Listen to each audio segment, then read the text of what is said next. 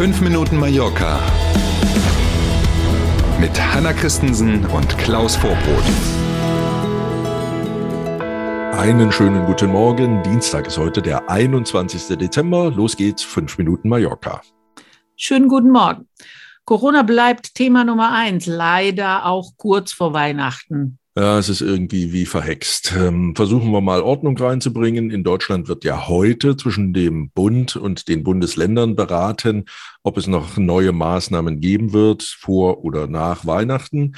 Hier bei uns in Spanien ist das dann morgen der Fall. Ministerpräsident Sanchez in Madrid und die 16 Regionalpräsidentinnen und Präsidenten wollen sich morgen zu einer außerordentlichen Videokonferenz treffen. Auch da geht es dann um zusätzliche Maßnahmen. Das Thema Omikron ist auch hier inzwischen natürlich eins. Ähm, man darf ein bisschen mit Spannung auf die Runde gucken, weil es ja doch sehr unterschiedliche Forderungen aus den Regionen gibt. Die einen sagen jetzt schnell und ganz streng aber und die anderen, und zu denen gehört die balearische Regierungschefin, mhm. die sagen, wir haben eine relativ hohe Impfquote, wir müssen sehen, dass wir schnell boostern, ja, aber wir brauchen eigentlich keine großen Einschränkungen. Wir verlassen uns auf die 3G-Regel, die man möglicherweise noch ausdehnen könnte. Wir werden morgen sehen, was tatsächlich bei rauskommt. Hier auf den Balearen beginnt inzwischen, apropos Boostern, selbiges auch für Menschen ab 50. Seit gestern sind die Termine freigeschaltet und man kann sich also einen Termin besorgen. Das ist ja eine sehr gute Nachricht. Präferenz hatten allerdings die Geimpften mit AstraZeneca, verstehe ich, oder? Die haben 24 Stunden ausschließlich Zugriff auf Termine und ab dann können alle, die älter sind als 50, egal welchen Impfstoff sie bekommen haben, sich entsprechend auch einen Termin holen da. Mhm. Und äh, auch Prominente gehören aktuell zu den Infizierten, allen voran die Regierungschefin der Balearen selbst, Francina Armengol. Die hat über Twitter und andere Social-Media-Kanäle wissen lassen, dass auch sie positiv getestet ist. Sie sagt, also schreibt in dem Fall, dass es ihr gut gehe. Das hat jetzt auch die äh, Regierung offiziell bestätigt und dass sie voll arbeitsfähig sei und aus der Quarantäne zum Beispiel in dieser Woche, wenn das Parlament tagt, dabei sein wird, wenn es um die Haushaltssitzung geht.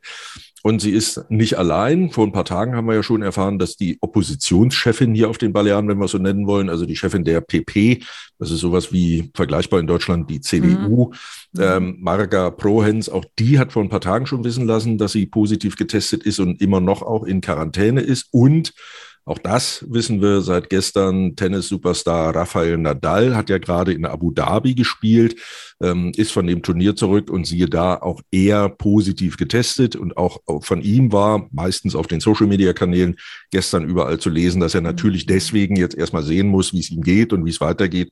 Und dass die Teilnahme an den Australian Open Anfang des neuen Jahres derzeit mit einem Fragezeichen zu sehen ist. Unsichere Zeiten. Ja. Neue Obergrenze im Hafen von Palma, ein ganz anderes Thema. Ab 2022 dürfen maximal drei Kreuzfahrtschiffe pro Tag den Hafen anlaufen. Gute Sache. Das ist ganz sicherlich sowas wie eine kleine Revolution in der Tourismusbranche die Regierung der Balearen auf der einen Seite, die großen Reedereien und die internationale Vereinigung der Kreuzfahrtreedereien haben sich auf einen Kompromiss geeinigt. Die Gespräche dazu liefen übrigens im Wesentlichen in Hamburg in Deutschland. Mhm. Pro Tag, so sieht es diese Einigung vor, die irgendwie für alle Seiten ein Kompromiss ist, wie das so oft ist, wenn man sich einigen muss, dürfen demnächst maximal drei Kreuzfahrtschiffe an einem Tag in den Hafen von Palma einlaufen. Eins dieser Schiffe darf dann mehr als 5000 Passagiere an Bord haben, die anderen entsprechend weniger.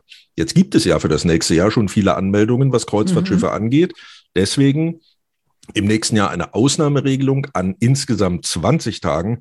Im kommenden Jahr dürfen auch vier Schiffe zeitgleich im Hafen sein. Ab 2023 gibt es dann keine Ausnahmen mehr. Und damit ist Palma der erste Hafen überhaupt im Mittelmeerraum, der die Zahl der Kreuzfahrtschiffe mit so einer gemeinsamen Regelung eben, also mit den Kreuzfahrtanbietern gemeinsamen Regelung begrenzt. Die Vereinbarung gilt ab Januar 2022 und dann für fünf Jahre. Das ist in der Tat ein spannendes Thema. Und wir wissen ja, hier gab es ja Forderungen von maximal ein Kreuzfahrtschiff bis, ja. man muss es begrenzen auf drei. Ähm, das Thema Umweltschutz und zu viele Menschen mhm. in der mhm. Stadt ähm, war eins. Und ja, das ist jetzt ein Kompromiss. Alle haben sich irgendwie ein bisschen bewegt und jetzt wollen wir mal schauen, ob das tatsächlich ausstrahlt auch auf andere Kreuzfahrthäfen. Da sind tatsächlich viele Interessen unter ein Dach zu aber bringen. Hallo, ne? Aber hallo, Ja. Und wir sind beim Wetter. Gute Nachricht. Heute Vormittag kann es noch vereinzelt Wolken geben. Dann setzt sich aber die Sonne durch und Temperaturen heute bis 18 Grad. Yay!